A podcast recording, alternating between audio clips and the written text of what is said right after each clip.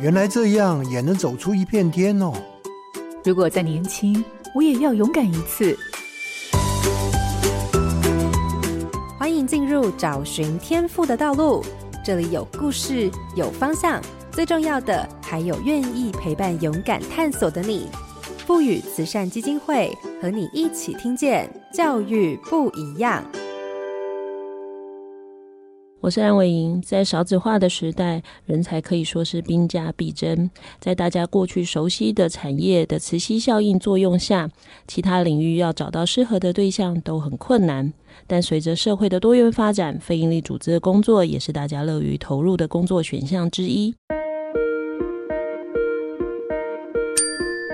荧光焦点，非营利组织看人才。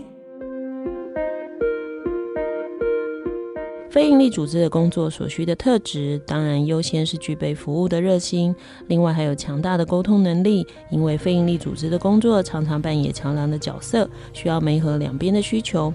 另外，团队合作的能力也是长期投入这项工作的重要关键。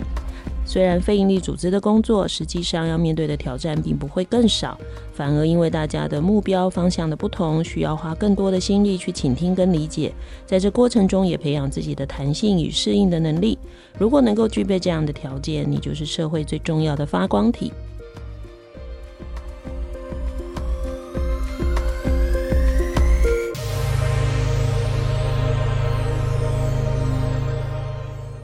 各位好家庭联播网的听众朋友，大家好，欢迎收听《教育不一样》节目。本节目每周六上午八点，在好家庭联播网、台中古典音乐台 FN 九七点七、台北 Bravo FN 九一点三联合播出，还有 Podcast 上也可以听到哦。我是安伟莹，今天要进行的主题是人才不一样，邀请到的是 RC 教育基金会的执行长王俊凯，跟大家聊聊非营利组织与人才。执行长早安，大家早安，我是俊凯。好，王俊凯执行长参与国内许多非营利组织的创立跟运作，累积了许多与 NGO 合作的经验。令人印象深刻的方案，就是跟台湾阅读文化基金会完成好书共读的爱的书库公益托运的计划。连接新竹物流的参与，因为物流运送就是竹物的本业，让全台物流系统导入台湾阅读的借阅系统。时至今日，仍是许多学校老师跟学生阅读书籍的来源。那我想，今天我们的节目可以从他的分享里头，对于非营利组织的特性跟发展趋势，以及相关的人才需求跟特性，有更完整的认识。各位听众朋友，千万不要错过这一集哦。那因为我跟俊凯的认识，坦白说，也是也是因为非营利组织啊。对，因为其实说真的，我第一眼看到俊凯的时候，还真没有连接到非营利组织。哦，那你是连接到什么？因为我觉得。做教育的人，然后大概互动的模式不太一样，所以第一次跟俊凯认识的时候，我就觉得，哎，这个人他比较观察，然后一开始可能不熟，说话也不会说到这么多。嗯，对。那我觉得观察本来就是做非盈利还蛮重要的事情。嗯，好，因为蛮多在做非盈利的人，一开始就一直在做自己想做的事，其实还蛮容易失败的。可是专心聆听跟观察场域的状况，其实好像还是非盈利组织在进入场域还蛮重要的一件事情。你自己为什么当时会投入？因为说真的，我认识你的时候，你已经是这个身份了。那到底从你开始接触这一类的事情，到最后你目前做的事情，那这个历程是怎么发生的呢？哦，这个我我跟那个蓝老师有提啊，说要讲这一段的故事哦，可能要录个三集。对，那我必须承认呢，我大概是台湾在解严以后，蛮早投入台湾的非营利事业。我经历过很多，我待过非营利事业，我做过公社的财团法人，也就是国家的财团法人，然后我到部会待过，最后我到企业。那我印象非常深刻，我到企业去处理新竹物流的 CSR，大概是这样的一个经历。所以你问我说我是不是待过非营利组织，我会告诉你，我大概所有的组织我都待过。嗯、这也是我一生觉得最开心的一件事，因为我相信全台湾很少人经历过各种的组织。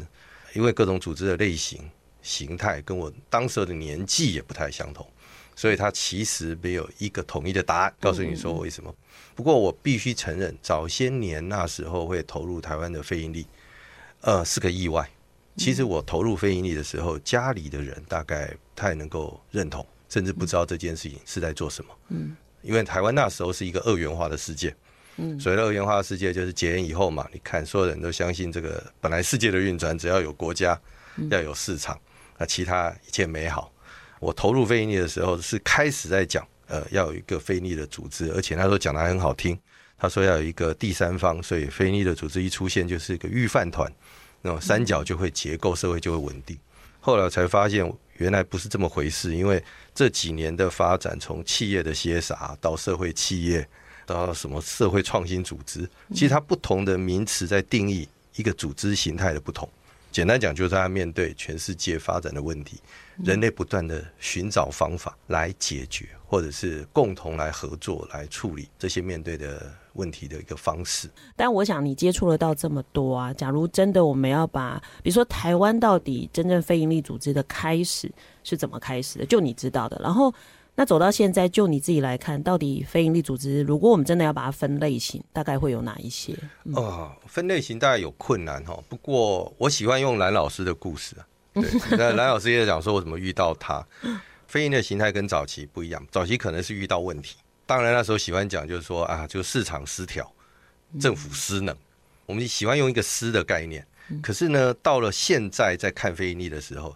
其实它不太一样的概念，它开始有一种所谓的公共治理，也就是说，我已经相信也清楚国家的能力会有尤其有限，对吗？因为你的企业 CSR 可以大到一个程度，企业的 GDP 可以大于国家，光凭那简单的纳税是不足以解决所有的问题，所以开始就会哎赋予企业有不同的责任。那同样的道理，其实现在的 NPO 组织呢，跟以前也不太一样。我觉得新形态的 NPO 组织。比较有浓厚治理的概念，就是公民治理。只是那一群公民是谁？像蓝老师荧光，他对我来讲的定义，他是一群什么？他是一群在现场的老师，他想用自己的模式。然后我也不要讲说他补政府的不足啦，但是显然政府一定有不足。他所以他用了新的制度跟方法，有新的会员跟新的社会参与的结合，然后去参与公共事务。所以他能不能说他是一个小小的政府？他像为什么？因为他的经费的来源不是来自于国家，不是来自于国民的纳税嘛？他没有纳税的保障。可是呢，他是希望在纳税以外的额外捐款来支撑这件事情。那这额外捐款，而且他要说服这些人能够持续捐款，不管从公司拿出来，不管从个人拿出来，也就是说他在赋税在义务以外。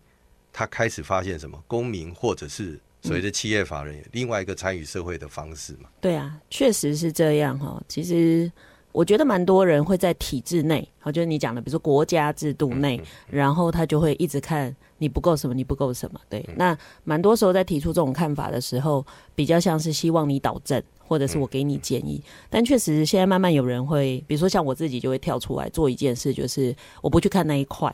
因为我也知道你已经忙不过来了，你怎么可能有余力？你如果有余力，你也早做了。对，好，那我换一个方式，我相信有一种事情是可能发生的。对，而且你自己用行动。对，那我我就找嘛，你跟我一样相信这件事，或你在乎这件事的人，那也找到合适的基金会跟企业愿意支持。嗯、OK，那我们就去做。那做了以后，自然就会有一些不同的效应出来。是对，那这个效应出来之后，你说要不要去你所谓的补正，或者是我觉得也不用补正，其实就会带到我下一个很想问的，因为接下来就是，假如我今天用。了一些方式，确实也发现这样的事情可以改善好了，或者是补足了某一块。那这时候就回到，如果我今天希望大规模的改变，它恐怕还是要进到所谓制度面、和政策面好了。所以，到底非营利组织跟政府，在你自己参与来看，那是一个什么样的关系？以现在的模式跟以前，我说早期不太一样，是因为你从二元走到三元，它本来就有一个对抗性跟不信任性。到了这么多元的环境里头。他们的合作跟对抗都有，因为你会存在，就是看到他，例如失培制度，对，或者是什么样的某一套制度里头，它有它的不完备。可是国家的不完备，又在某些时候可以理解，因为它就是要一套制度，而且讲求公平。对，那他不太有可能有多余的时间去做某些实验，而您可能是在某些个地方去尝试一个新的实验、新的观念。新的想象，等到这一个新的观念、新的想象、新的实验呢，政府发现说它的风险降低啊，诶，因为有人实验，好像可行，好，因为政府其实承担不了太多的风险，因为它相对来讲的设计是保守的。我常常跟人家讲说，我们最深刻的一个反省是，别以为你现在所做的一件事情都非常的美好，有一天你去做了教育部长，你搞不好发现你什么都做不了，在既有的体系，或者是说它的转弯不会这么的快速。对，所以我会常常会觉得说，现在的非盈利最大的好处是，它可以在他相信的价值里头去摸索一个制度或模型。嗯，万一这个模型呢，足以让教育的本身的系统可以参考或者是吸纳，当然我们就可以要求教育的本身系统做一些调整，但也不要有这个过度的奢望。嗯嗯，因为这种公平性的系统里头，它修修修，为了越公平，它就会越修越没有弹性。嗯哼，这又跟企业不一样。企业转弯可以很快，对、啊，他一发现这个产品不行，隔两天他就改。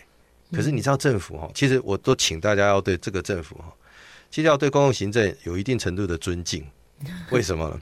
因为他是用了一群哎，其实你说这些考公务人员、做老师这些人优不优秀？我一直都认为他们是台湾非常优秀的一群人，只是制度限制了他太多的手脚跟想象。为什么？因为他要设计一套长治久安。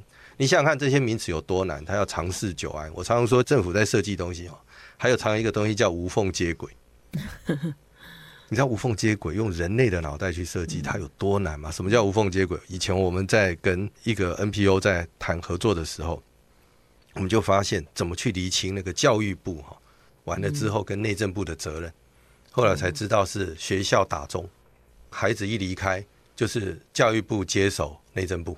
家庭教育嘛，是就接手了。好，那所以学校有终身，这时候会涉及到哪一件事情呢？例如说要课后用学校场域的话，责任在谁？如果如果我借你场地，当然是来借的人，对吧？对。但是如果我今天还是学校在主导，但要是问题发生在学校的操场呢？他在空间与时间上如何切割？如何将责任厘清？对。那你看到政府是一推官僚体系，努力在做这一个无缝的设计。它有多难，而且它要讲究什么叫公平性。我常常在讲，公平性是一个什么东西？他会开始建立一个公平性的时候，他会觉得，哎，你这时候来申请的人，跟可能三年后来申请的人，要获得同样的公平。可是问题不是啊，三年以后的时间变化了。对，在企业搞不好已经不知道调整几个版本，但是在政府在讲究公平的过程中间，它的这个转弯不会这么的快。嗯。确实，我突然在想那个缝啊，就像你刚刚讲的，比如说今天从教育部到内政部好了，中间那个缝，其实像我在地方看的是教育处到社会处，对对，因为这个是家庭的一个，你说缝要怎么办？结果那个缝哈，很多时候如果今天不是 NGO、NPO 进来补，就变成是学校他舍不得孩子，他自己跳出来补了，对，然后去想办法去募款。哎，有人捐赠他，结果最后是学校来补这个洞，嗯，那这时候学校就非常的辛苦。对，对，那如果今天是 NGO、NPO 来补这一块，那老师们就可以在忙碌一整天之后稍微有个喘息。对，对，那它就是一个合作关系。确实，我觉得大家比较难看到那一块，就是除非你真的是在那个场域里头，你才会真的遇到那种中间会接不上。对，那这时候怎么办？因为尤其是教育工作，你面对的是人，其实是孩子，嗯、孩子不是物品。说我今天放在置物柜，你时间来，你把它开锁领回去，孩子他就是活生生的。所以，当然我也一直在想一个，我们常常在讲说，因为以前安婷讲过一句话，她说：“哎，所有的非营利组织存在，就是希望自己有一天不要存在。”这都是大家的期待。可是，其实你反而越做越在想的是，到底有没有那一天？如果我们讲那个缝的那个部分，就像我其实在做的事情，哎，它也是一个补缝。因为你知道问题在那里，那裂口会越来越大。你今天不补上，有一天它会难以补。OK，所以，哦、呃，伟英就讲的非常好。其实他就讲到一个非盈利，非盈利在这个接缝的过程里头，其实一直有非盈利存在的模式。我就常常讲说，不用讲非盈利，你回头去看企业，企业也有价值链，生产东西都有价值链，有上游跟下游，它就出现一个很有趣的一个问题：你能不能在家里抱怨上游不行？不行。因为这只要一断链，企业就倒了。对，所以企业要去服务它的上游，它要向前整合，向下整合。嗯，它会多做，它会让缝不存在。是，人类也都希望能够创造无缝接轨，但人类发现，至少我现在发现，我就说过，当你发现这么多的名词，什么企业的 CS 啊什么社会企业啦，以前传统还有国营事业。嗯，其实国营事业存在的时候，难道没有它那时候政策的道理吗？有。他绝对不会只有纯市场、纯国家嘛，也是要补某个缝。他就要面对市场，又要执行国家的任务，否则仁爱乡在偏乡绝对不会有中油。按照市场法则，盈利不大嘛？盈利不大。以前我也常常去部落的时候，在想一件事情：这一条马路哈，这条柏油为什么要铺到这里？里头又没有住几户？你把那个铺马路的钱哦，去算一算，干脆除给原住民，然后要求他迁村，搞不好更划算。嗯，那你为什么要做这件事情？公共政策不是这样子思考的。嗯，对呀、啊，他有人住在那里，那个不是只是经济上的利益嘛？是，对，他思考的范畴是不一样的。对啊，确实是这样。其实这就想到我们最近在讲那个要到底要不要拆病校废校的问题。对，对，因为其实像我自己在偏乡走这么久，你真的就会发现，只要那一区没有学校，就会没有人。那个镇就倒了，一定倒了。为什么？因为年轻人就会走掉了。其实现在有一些小学的校长就会跟我说，基本上孩子们就会在那里念完小学，哎，国中可能就跟爸爸妈妈到比较市区去。对。所以啊，一旦这里没有国小，爸妈就会更早把孩子带走。对。所以那边就会真的只剩老人。对，对，这比较是一般我们在生活中很难去觉察到，就是为什么很多非营利组织会在很多地方在做很多事，因为大部分人会想不到说，政府不是已经有很多政策了，为什么还需要哈？嗯、那刚刚你也讲了一个还蛮重要的，就是非营利组织它其实不是靠纳税义务人的钱，其实蛮多时候是要靠募款跟捐款哈。哎、欸，说真的，我觉得以我自己来讲，那确实是一个蛮大的压力。就是你确实会在想的是，我好像也不在做我自己开心的事，我在做的是可能在补某个缺口。可是我好像又需要花很多力气去跟别人证明说，你知道我做的这件事是非常有意义的嘛？所以你自己怎么看？因为我发现很多非营利组织人到后来。蛮难活的两个原因，一个其实真的是募款压力，另外一个真的是人才其实是有缺口。那在募款这件事，台湾到底在非营利的募款上，你看这些年的发展，或者是它真的有很大的困境吗？对啊，哎、欸，我跟这一点观察跟蓝老师看到的可能不太一样。哦，所谓的不太一样是这几年我发现，因为可能我经历过最早些年。嗯，最早些年哦，你想想那个整个传播的管道里头，不是只有三台，就只有三份、四份报纸。是，然后他每一次打的就是全部所有的社会大众，所以他归因到最后都会觉得募款最容易的一件事情哈，是小孩要优先，小孩优先于老人。那你说老人后面还排谁？排妇女啦。哦，啊，你相不相信？以前我们一直觉得有个题目哈，应该是非常非常难募款，就是婚姻暴力妇女。那时候早期的时候，那时候人家会想说他家事关我什么事？嗯，那可是你发现，其实现在的网络时代，它其实跟我们那时候真的差非常的多。嗯他很容易找到他的目标族群。嗯，有相信一种价值，即便教育的价值有不同哦，你也可以找得到认同你那个价值的人。所以我们现在是要找相信跟认同我这个价值的人为群体。那你一定会觉得说，那很奇怪，那我怎么会认为现在时代很好？我也不是说他很好，但是我去看了几个有趣的 NPO 的组织，例如湾佛体、移工，嗯，啊，人生百味做皆有，嗯，你一定很难想象他们现在的约定，就是每月固定的捐款都是超过五十万，嗯，而且他捐款的人不见得都是收入非常高，但是是认同他的价值，嗯，那个都是很难想象。早些年移工怎么会募得到款项？他来工作耶关我什么事？这是很遥远的东西，皆有更是，所有人都觉得你有手有脚，我为什么要支持？可是你会发现说，现代的人他对他自己相信的价值，他越多元，可是他也会相信他的价值，那他会找到实践他价值的人。所以我说过，即便在教育里头，安婷是一种价值，蓝老师是一种价值。像我就一直觉得蓝老师的价值非常的好，因为他是让现场的老师开始有动能。去协助其他现场的老师。其实，当这一件事情要是不管是经费的支持、老师数量的增加，他不断的在跟社会在讲一件什么事情？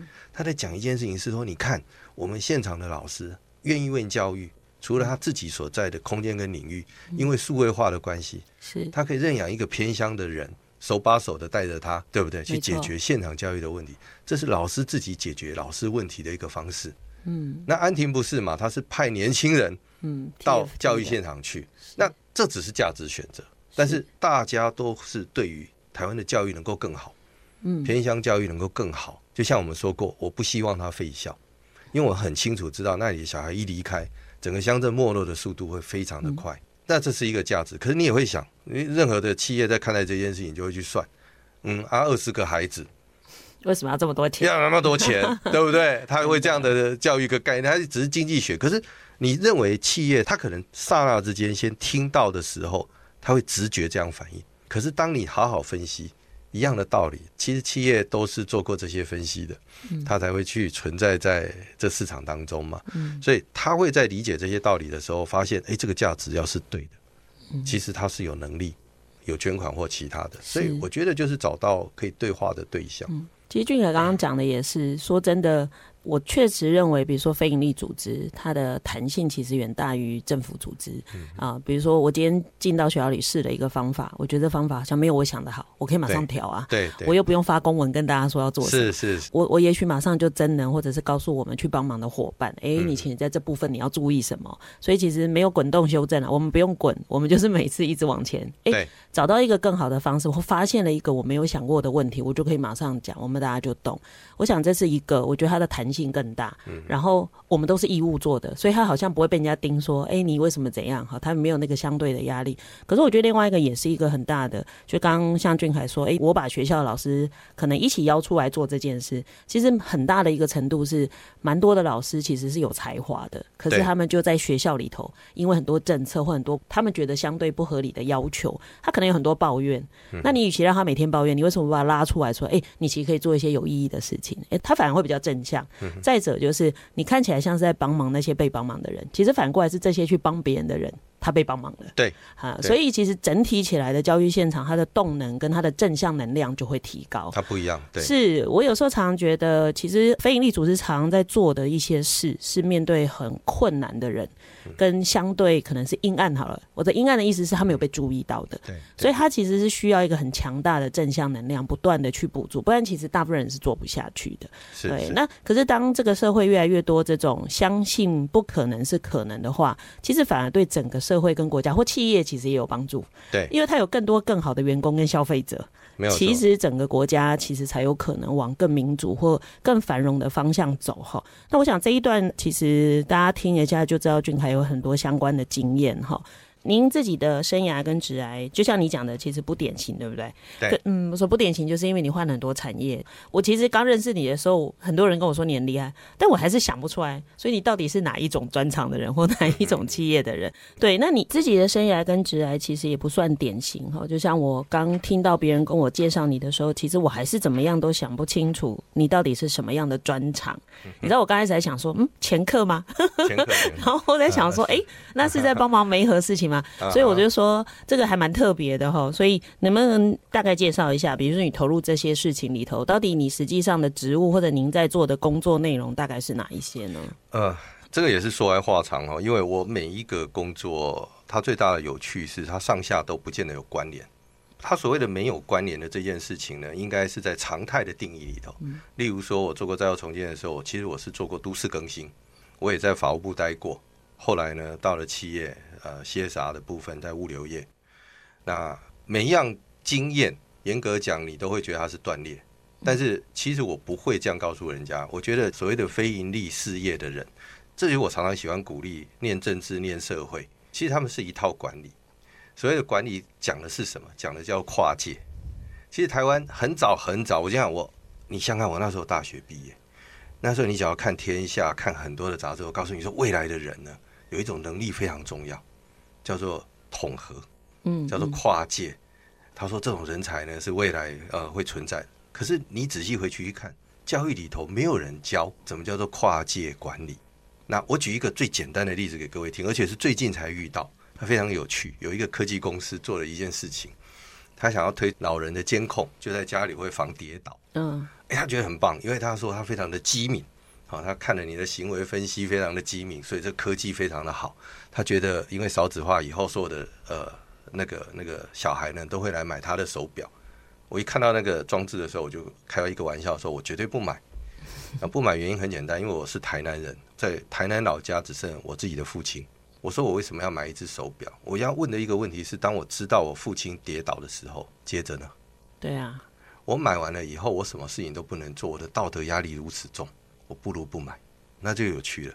这个科技厂商觉得说：“哎，我明明做了一件科技，是看到市场有需要啊。”对，理性上它有，理性是有这个需要，嗯、对。可是实际上没有，为什么？它冲击到的一个东西是，当这个事件发生的时候，其实整个社会少子化的社会是我永远不会在现场。嗯，所以我需要的服务到底是什么？嗯，我需要的服务是他知道我父亲跌倒的时候，接着。马上会发生哪些事？好，马上会处理。我们会讲嘛？是谁处理？嗯，谁可以开我家的门？嗯哼哼。这个系统怎么建制？他要不要跟台湾的警政合作、里长合作，什么样的系统合作？接着才有手表。科技跟系统之间的整合，谁做？没有这样的做，没有这样的服务，这只手表再棒，它都不可能。而且它很奇妙的是，不会有人直接会告诉他说：“哎，这东西不好。”他会默默离开，因为冲击孝顺嘛。就像最早期的时候，大家手机有的时候，我常常很很好奇的问：手机一开始的时候就在讲说它可以视讯，嗯哼，视讯真的是手机变得卖很好的时候的一个功能嘛？其实没有诶、因为他那时候我们曾经辩证过这件事情，就是说他一开始出现的时候，直接冲击的东西叫做隐私，一个非常隐私。你会不会买那个东西送你男朋友，然后告诉他以后我们讲话都要视讯？接着他就会开始产生一个软体背景。哦，对，因为每一个人的人的终极，他有他的隐私，他有很多很复杂的部分在里头。所以我刚会用那个老人手表来做这个例子。那什么样的人重要？整合型的人，他其实是应该在政治科系要被训练，因为政治科系的管理，它有跨界。我们刚刚在讲这种跨界，到底这些跨界之间的媒合，如何把这系统做好？所以现在老实说，现在要进 NPO 的人哦，他搞不好更加辛苦。例如说蓝老师，嗯，蓝老师可能有感，他不能说。他现在找的任何一个人，要能够理解教育现场，而且是现职的老师。第二，他要理解偏乡的老师，他要能够媒合。而不是只是做个平台，让他们两个互相认识。是，而且有可能每一个个案有不同的问题需要微调。嗯嗯，请问这不是系统性的设计吗？对，对，确实，这样的人，他其实就是非尤其是现代化非盈利非常重要的一件事。因为政府一直做不好的一件事情，就是跨部门整合。所以。简单讲，意思就是俊凯是一个跨域整合的人。呃，我不这样认为，但我至少是这样子希望自己是对。就是我遇到的题目，我没有去设定题目是谁，但是遇到的题目，我会做一个假设。嗯，假如连我都听不懂，一般老百姓一定听不懂。对。所以其实没错啊，其实就像我们刚开始在聊的时候，你不会直接跟我说好，你在，你会叫我讲给你听，然后听了以后你就会问问题，因为其实那个问问题是要厘清到底这里头的关键点是什么。我我觉得那个真的蛮重要的，其实也是这几年哈，你知道，我觉得当老师有一个幸福，是。幸福是什么？反正你就照规定做事，照课表进去上课。反正还是学不好理由太多了，也不全然是你的问题。好，所以我们有时候反而忘了那种真的去聆听或搞清楚系统的。像你刚刚一直在讲说，哎、欸，政治系啊相关的，我突然就想到，因为我自己学化工嘛，对，化工很特别。他说我们在工学院里头，每一个系的东西都得要学一点的。我们要跟土木系一样画图，我要去学机械系的力图，我还要去学电子学，我还要学热力，学一大堆。我们老师就一直跟我们讲一件事，他说化工系的人理想上是进工厂要当化工工程师去统合整个化工厂，所以每个系在学的东西你都得要会一点，然后你才有办法把这些东西整合在整个工厂，它的运作才不会出问题。所以后来我觉得这个东西对我自己进到教育现场最大的帮助就是，你一开始在大学的训练就是系统思考，对，而且你知道很好，我们的系统思考是。它是一个反应系统，比如说我今天一个食品厂，食品厂不会做一做停下来把东西倒出来，它都是流动的，对，啊，流动的它是包含东西要流动，然后能量要流动，所以它整个传动是你不可以停，它要不断的流动，所以你所有东西都要计算好，也就是说你不会去跟人家讲说啊不行不行，你现在这个状态我们要停下来才能做什么事，没有没有，你就是要在变动中不断的调控你的条件。这个就非常的重要，但是这个也确实就很像非营利组织在现场遇到的情况，因为你一进到现场，你就会发现跟你原来的预设不会全部一样。对。然后就像你刚刚提的，就是每一个场域其实它需要的是完全不同的，即便是人哦，他还是不一样的人。对。所以刚我觉得俊凯讲了一个，是我这几年做非营利下来一个心里头一直在想，我要怎么传承下去的，就是我怎么知道谁要去哪里，我怎么知道谁要配谁。啊，这个是成功的关键，很呃，真的很难。这个就讲回头，它就跟人生观有关。嗯，我的人生观从来没有觉得我去解决什么伟大的问题，我都觉得我在解决我自己的问题。而我的问题是因为我对这世界有一定程度的好奇。嗯嗯，所以当问题来了，告诉我说他有困难，我就想要解解看，不管他解的好跟不好，是回答我自己，修正我自己。是，那我就会觉得他非常的有趣。第二件事情是，刚刚蓝老师也提了一件事，非常好。第一个就是统合啦，因为统合性的能力、跨域性的好奇，这是人面对世界里头好像本来具有的能力。像以前我们在看那个达文西密码，在看达文西，我以前在念书的时候看到达文西都会很难以理解一个人的身上里头可以从文学、艺术、科学什么都有，因为那时候没有分野嘛。那时候对于整个宇宙或世界的探讨，它是没有分野的，它不像后期我们在念书开始之后就开始被工具性，所以你被限缩在某一个模式框框里。所以我们现在好像有一件事情要做，就是突破这个框架。第二件事情是你要懂得应变，嗯，因为变其实是就像蓝老师说的，它是常态。对对，社会又这么的有机，所以它的模型要不断的修正，它不可能有一套完美的东西放在那里，接着就能运作。那你要干嘛？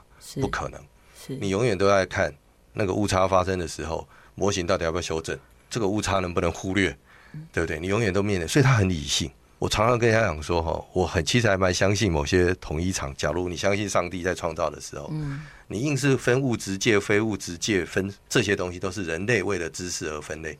搞不好上帝创造的时候不是这样分类的。嗯嗯嗯。对，那我们都在理解说，哎，那整个环境里头，所以我也很，我某个程度也相信星象。假如创造论是存在的话，他搞不好搞星辰跟搞个人是一样的。有没有一些道理相通？或许会有。是。那他不是教你迷信，而是教你放下自己，觉得说你要去相信某些知识可能是存在的。就是你你讲这个，就是我最近跟我朋友讲一个很有趣的，就是因为常听到什么什么星逆行，什么星逆行，我就去查了。嗯、哦，原来一年之内所有的星都会逆行。是。然后我后来就跟我的朋友讲一件事，我说你你知道吗？一整年里头每一个星都会逆行，只是有的多次，有的少次。那这在告诉你什么？就是不顺哦，这种事是随时都会发生。那什么时候会让你的不顺？不要这么不顺，平常不要做坏事。我说你就做你该做的事。我说这样子有没有好一点？我说那就这样嘛啊。所以其实蛮有趣的，就是就像你讲的，我觉得当每一套知识系统啊，人类在形成各种不同的学派跟知识系统，是便于你去研究跟理论嘛。对对啊，但是。你进到真实情境的时候，你你总是会抓某一个可能性去套在你现在看到的事情上去尝试看看，试着去解决。但是在解决的时候，你又不可能完全依照你想好的模式，哎，你一定会开始去改变各种条件。那当然，这个也反映了一件事情，就是我们可能在做非营利组织是确实要更及时的去实验我们想做的事跟我们认为的事是不是对的。那因为他必须这么及时的反应，所以其实人才的培养是很难的。对我常，比如说我们协会的同仁常会问我一件事，可是你知道他会用我上次跟他讲的决定的原则来判断这一次的决定，就会被我全部打掉。然后他就会觉得，呃，老大是一个很多变的人，但其实不是。我每次总会跟他讲这一次跟上次，这一次的条件是什么，这一次为什么要这样考虑。可是你知道，因为我觉得蛮多年轻人是辛苦的，是因为他们本来的生活经验就很少。所以这就回到一个像你你自己来看，以你的经验，或者是真的进到所谓非营利组织，有些组织非常庞大哦，分工超级细。嗯，好，比如说可能 TFT 就有个五十个人，它有很多部门。那部门一多，就会出现横向整合的问题。好，那有一些组织非常的小，像我的可能就不大，不过七个人算很多啦，再加工读。可是七个以后或加工读好了，变成每一个人都要什么都会，又很厉害。对，所以你怎么去看？比如说，真的非营利组织的人才呢？到底他的人才需要什么样的特质，或者他有什么样的困境？嗯。嗯，其实我还蛮喜欢，呃，可能自己的经验就是说，我们都是从一个过去经历里头，都是从很小的组织开始。好，那很小的组织里头呢，哎，我其实很常跟大家讲说，我也还蛮怀念以前刚解严以后的社会。以前刚解严以后的社会是，反正都觉得过去的政府有问题嘛。嗯，所以呢，那样的环境里头呢，不管环境有问题、权力有问题、妇女运动啊，什么环境，所有的运动都混在一起。嗯。混在一起，你知道那开会要很小心，因为你不小心就踩到关心环保人的底线。嗯，你一个讲话，一个不小心就发现说，原来你虽然对民主运动这么的热衷，但是充满了杀猪，所以你要小心，因为你会遇到妇女运动的底线。那因为那个小心，它让你开始习惯去关注别人的题目，跟关注别人的立场，这是一个。那现在跟以前最大的不同是，他也慢慢真的分众分的越细，例如要关心教育的，去了 TFT 跟。来蓝伟营这里就不一样，嗯，他会需要的人跟模式就会不一样，这是非常有趣的嘛，好，那你要是问我说，那现在这样的一个模式到底对孩子什么是最好？我其实我不知道，我知道的是你自己对世界有多好奇，嗯嗯，问题都要回到你身上。我喜欢有一个，我印象中间我已经忘了，那时候有两个学派，他讲的跟那个弗洛伊德不一样，他不会去归因。他最后把问题又丢回给自己，别人有什么反应是别人的事，你其实在解决你自己的好奇，那这比较简单，而且比较会有动机，因为你探索跟解决是自己的问题，所以我也常常跟很多孩子在聊，呃，他进了非营利的时候，都会先讲他觉得台湾这里不公平，那里不公平，哦，哪个地方不好，讲完了之后呢，隔没多久他要离开非营的时候，同样的不公平再讲一遍，我都会告诉他一句话，说孩子，你讲的原因哈，不应该是你离开的理由。嗯，因为它是原因，你应该告诉我是你出现在这里，你到底体悟了什么？不能改变的原因是什么？你能够因为你而改变一点点的东西又是什么？我好奇想听到这个，而不是听完之后就是他又把原来的抱怨再讲一次，再讲一遍，那就代表你进来了以后什么都没有发生了。嗯，而且二来你这些抱怨成为你最好的借口。嗯，因为那个怪太大太难打。所以你挥两拳，奇怪，你打电动都很认真，会想尽办法。为什么你打国家这个怪物，或者觉得教育这个怪物的时候，你天天这么容易说，而且永远都是拿同一个理由说啊，他们蛮憨呐、慢呐、不进步啦，或什么。听完了呢，然后呢，这不是你来的时候就知道的认知吗？对，那你到底做了什么？你解决你自己生命的哪个问题了没有？嗯，这个我是我比较好奇的，所以我觉得。呃，你要是问我的话，我觉得那个动机跟那个好奇跟问问题的动机是很强烈。你要不断的问你自己问题，是，嗯，不是问老板问题。对，他们常常会发现，对，你不是来，你不是来做 SOP 流程的工作，对，你是来说我现在要做什么？这也就是我也常常跟投入的人讲一句话：你不是一个消费者，嗯，你跟我一起在做这套制度。是啊，其实我觉得这个也是有些人投入职场的时候还没有想过的。比如说，今天原来有一个产业，他是希望你跟着我把这条路走出来，是，而不是我已经准备好一条路，所以你照着我的做。其实每个老板都会希望他的员工是这样嘛。尤其是我们在解决一个是他还没有被解决问题。其实我常常跟他们讲说，你要开心的是我们有问题可以解决，对，而且还别人没有解决过。然后再来是我们如果没解决了，呀，OK，没有啦，反正他本来就很难解决。对，反正我们就是现在找的方法没用，那我再换一个就是了。但是你今天没有解决掉，不代表你能力不够。你只能说这个问题确实不是你以为的原来样子，也许真正的关键点不在这，那我就得要再换一个方法。这其实也就是你刚刚说的那个动机，嗯那个动机是不是来自于什么？所以你知道我聘人的时候，真的最怕聘到一种。一直跟我说没有问题的，我满怀热情，我什么都能解决。我想完蛋了。结果上次在跟另外一集的来宾也讲了这样的事情，因为我发现他没有先做他可能会遇到的困难的打算。也就是说，我知道这一件事很难，可是我我为什么想要来尝试这个，或者我真的想要为我的人生在这个阶段做什么事情？呃，我也跟听众分享一个有趣的概念，大家一想到政府都觉得同一个。呃，以前曾经我遇过一个教会，他在一个呃。不太有市场的地方，他就办了课后安全班，所以他会拿到什么补助呢？因为教会有一种功能，社会性的功能嘛，所以他就拿到社会局的补助，地方社会局的补助。可是因为他在所在的那个区域里头，又不完全是没有市场，所以没有市场是在他教会的附近是有补习班的，就因为教会开了免费。这样补习班就哎，补习班就面临一个问题，好，所以听说是补习班去投诉了这个教会，嗯，说哎，他也没有登记可以做教育，而且为了教会为了公平，他也做了部分差价的收费，嗯，对吗？因为他觉得因为教会需要他帮忙的，他对对对，他他免费啊什么，可是你也知道他的灰色，他不可能像教育这么的那个就好。被投诉了之后，教育局要罚他钱，哦，啊，牧师就很生气。他说：“这不是同一个政府吗？这边补助我，这边为什么要罚我钱？对不对？”他觉得不行，然后他问我说：“俊凯我们来要不要来抗议？”我跟他讲说：“第一个是所有教会你所做的事情，都是这个环境没有嘛？你有很可能有很多的观念是走在他比较先，所以你不是应该要去抗议，你应该要发这个钱，接着再寻求社会大众的支持。嗯，因为。”你本来设计的东西就走在这个模糊、暧昧、灰色的之上，嗯嗯嗯，所以你这个东西没有什么意义，因为你去说这个政府蛮还是好像没有错，社会大众好像听得懂，同一个政府为什么会这样？可是我告诉你，你是市长，你也是这样，因为就法规，对啦，对不对？那法规走的比你的设计慢，完全可以理解啊。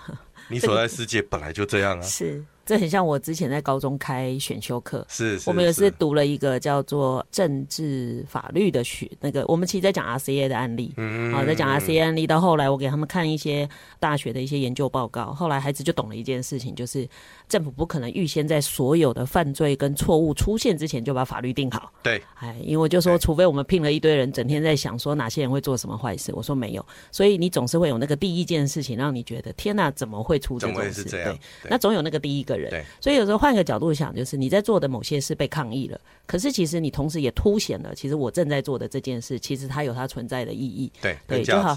也就是说，你在做非盈利的时候啊，有时候我真的到后来会觉得，做非盈利的，不管是加入的人或成立的人，真的都要有一个蛮强的心理素质，是。即便你在做的是好事，不代表大家全部都要支持你。当然，当然，那是做你想做的事。是，就是说 你在做一件你认为很重要跟对这社会有帮助的事，不代表全部的人都应该要支持你。当然，对。那那当然，你唯一能做的事情，可能就是坚持你相信的事，你得把它做出来，不然到最后你会一直。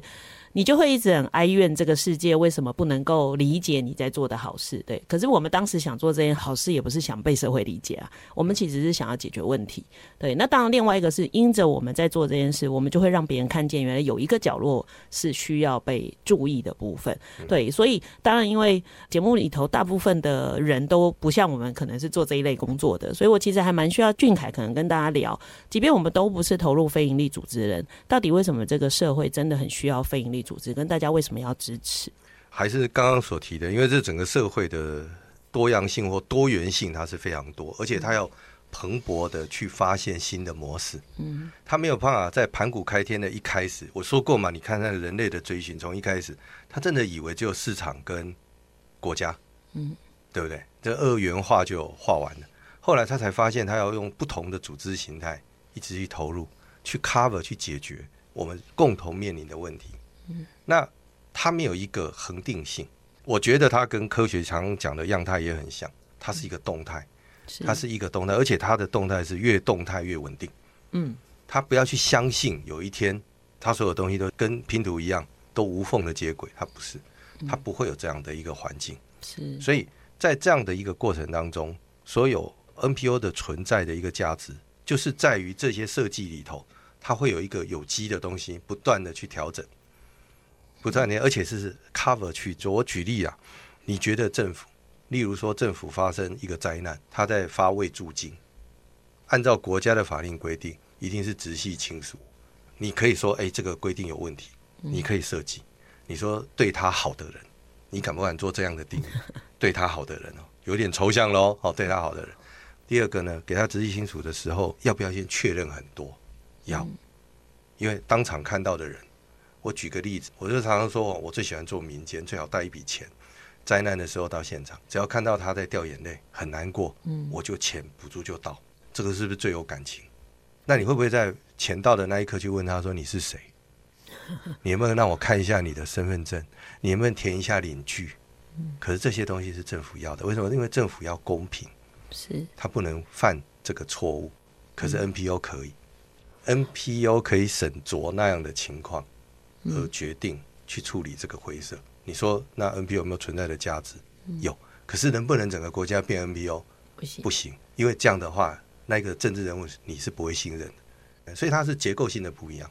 是，对，所以其实不管我们的政府，不管他思考再周延，他总还是有一些缝需要非营利组织来做一些协助。好了。那当然，我最后一个问题就想问的是，因为俊凯其实常天马行空，也不是天马行空啊，充满创意啊。我没有，我真的是天马行空。我讲过我都忘了。我说我每次遇到一些事，我就会先跟他聊，跟他聊不一定要得到答案。其实有时候跟俊凯聊是听一些不同的想法，想一想。嗯，会不会有什么我没有想到，或者是诶，因为你提的一些问题，或者是聊的一些事，会触发我去想一些其他的部分。所以虽然我前面刚刚那边开玩笑说，我第一次看到他，想说，诶，他怎么会认识这么多人？怎么能够呃整合这么多资源？想，诶，他是什么角色哈？但事实上后来会发现的是，大概因为投入的多，那他看到更多可能性，他对这件事的热情，可能跟最开始他从来没有什么太大的改变。所以那个弹性跟经验值，就让他反而更能够理解这些。想要做事的人在想什么，当然也更能够呃，让我可以问你这个问题，我就很难问其他人。就是，那你自己怎么想象？就是再这样一直发展下去，尤其这几年，我觉得 NGO、NPO 那个力量跟声音跟那个连接的关系越来越强大。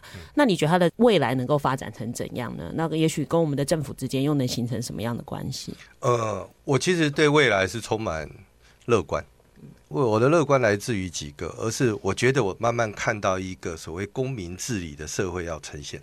嗯，也就是说，公民治理就是说，你不会去抱怨这个国家，你也知道国家有些功能做不到，它的设计就是长那样，它的转弯就是要一个很大的幅度，你不可能要求他去做这么及时性、创意性的改变，那个对他来讲都有困难。嗯，对于企业来讲，它的设计里头，它终究是将本求利，所以我对 NPO 的一个看法，要是硬要用商学的一个概念是，他会找到一笔资金去支撑，不追求利益。但去承担风险，因为只有承担风险、不追求利益的过程中间，他有无限的可能去尝试，嗯，而且他接受失败或接受模型的不断调整，嗯。那我当然也会鼓励别人呐、啊。我说过，呃，可能跟我自己的科学背景有一点小相关。我以前非常喜欢极限的这个概念，嗯，我在念数学的时候看到极限这个概念，我发现这个符号写的真美。它怎么定义？它定义的是什么？我可以非常靠近你，但是我们中间都可以找到一个点，就我不会等于你，所以非常靠近是你的态度，也就是说，我可以很努力的接近我的目标，但我永远很谦虚的相信我不会等于你嘛，所以中间总会出现一个点，嗯，哎，所以那时候后来我就觉得说，哎，他就是一个人生很好的态度，他就告诉我的模式是，哎，我后来看了一句话就觉得非常好。他写的就是我要怎样行到水穷，嗯，行到水穷是一个什么概念？就是我尽我可能的接近你，但我坐看云起，也就是这个成败呢，我不会放在我的心上，因为这么大的环境，不是所有的东西都有办法我等于你，但请你相信，在这个过程中间，我愿意很靠近，是。那个 这个可能我比较能理解，对不对？意思就是，其实我们协会成立到现在，真的接触过蛮多不同的企业或基金会，跟俊凯的互动会让我觉得比较特别，是他们很有趣，跟我说：“你不用提什么特别计划给我啊，你也不要交什么成果给我，因为我其实都有在看你们做的事情，所以你有在做事，我是知道的。”是，但因为有些基金会跟企业，我能说它比较严谨嘛，所以其实他们常常要提出很多类似像政府的计划，或者是中间的一些检核。当然，这是。是每一个组织的文化不同哈，所以刚刚我想听众朋友可以从俊凯谈的话，也可以去理解他刚刚谈的那一整番话，其实背后有他自己的人生哲理。跟他投入这个世界，跟参与这个世界，他的基本一些信念，那当然也反映在他怎么去支持非营利组织，或者看待非营利组织跟这个社会的关系哈。那其实真的，如果我们听众里有非营利组织的人，应该就可以心有戚戚焉哈，因为其实是很精准的在谈我们其实在做的事情。确实哈，它是一个，你如果愿意相信非营利组织，就表示你相信这个世界是有一点机会可以变更好。对，好，然后再来就是，如果你愿意支持非营利组织，就是。是你知道，你愿意给他一些资助，让他勇敢的去做实验，因为这件事终究是没有被解决的。但我们就试试看嘛。那如果有一天他今年你给他的资助没有解决，不代表他没有努力。但也许你的继续的支持会让他继续往前走，因为他至少已经确认有一个方法没用，所以他会再找下一个方法哈。虽然刚刚大家整个过程中，我们这一集当然是希望听到人才不一样。那也许你就觉得，哎，我这一集怎么没有那么多问人才的特质呢？其实也是希望大家透过俊凯的谈话。话里头可以去掌握跟理解，其实非营利组织人到底要的特质就是什么哈。那今天其实现场是两个非营利组织的人在讲话，对吧？哦，是，所以不是单一个哈。那当然，我们今年的节目也是非常感谢富予基金会哈，这也是一个 NGO 对于其实这样好像非盈利的节目在做一个很重要的支持哈。我想大家在社会中所接受的一切，不只来自于政府，来自于更多人对于某些事的相信哈。那今天真的很谢谢俊。俊凯的分享哈，那希望各位听众朋友在了解了以后，能够支持这样的产业，或者是支持您的孩子投入这样的不一样的产业，然后能够为台湾跟为这个世界的未来一起努力。谢谢俊凯，谢谢大家。好。感谢您收听今天的节目，邀请您关注节目的粉丝团动态，并与我们互动。接下来，请您继续锁定好家庭联播网台北 Bravo FM 九一点三、台中古典音乐台 FM 九七点七，也邀请您上 Podcast 搜寻订阅教育不一样。感谢 R C 教育基金会的执行长王俊凯今天的受访，我是蓝伟莹，教育不一样，我们周六上午八点见。以微笑点亮教学现场。赋予慈善基金会与您一起支持教育，陪伴生命找到自我价值。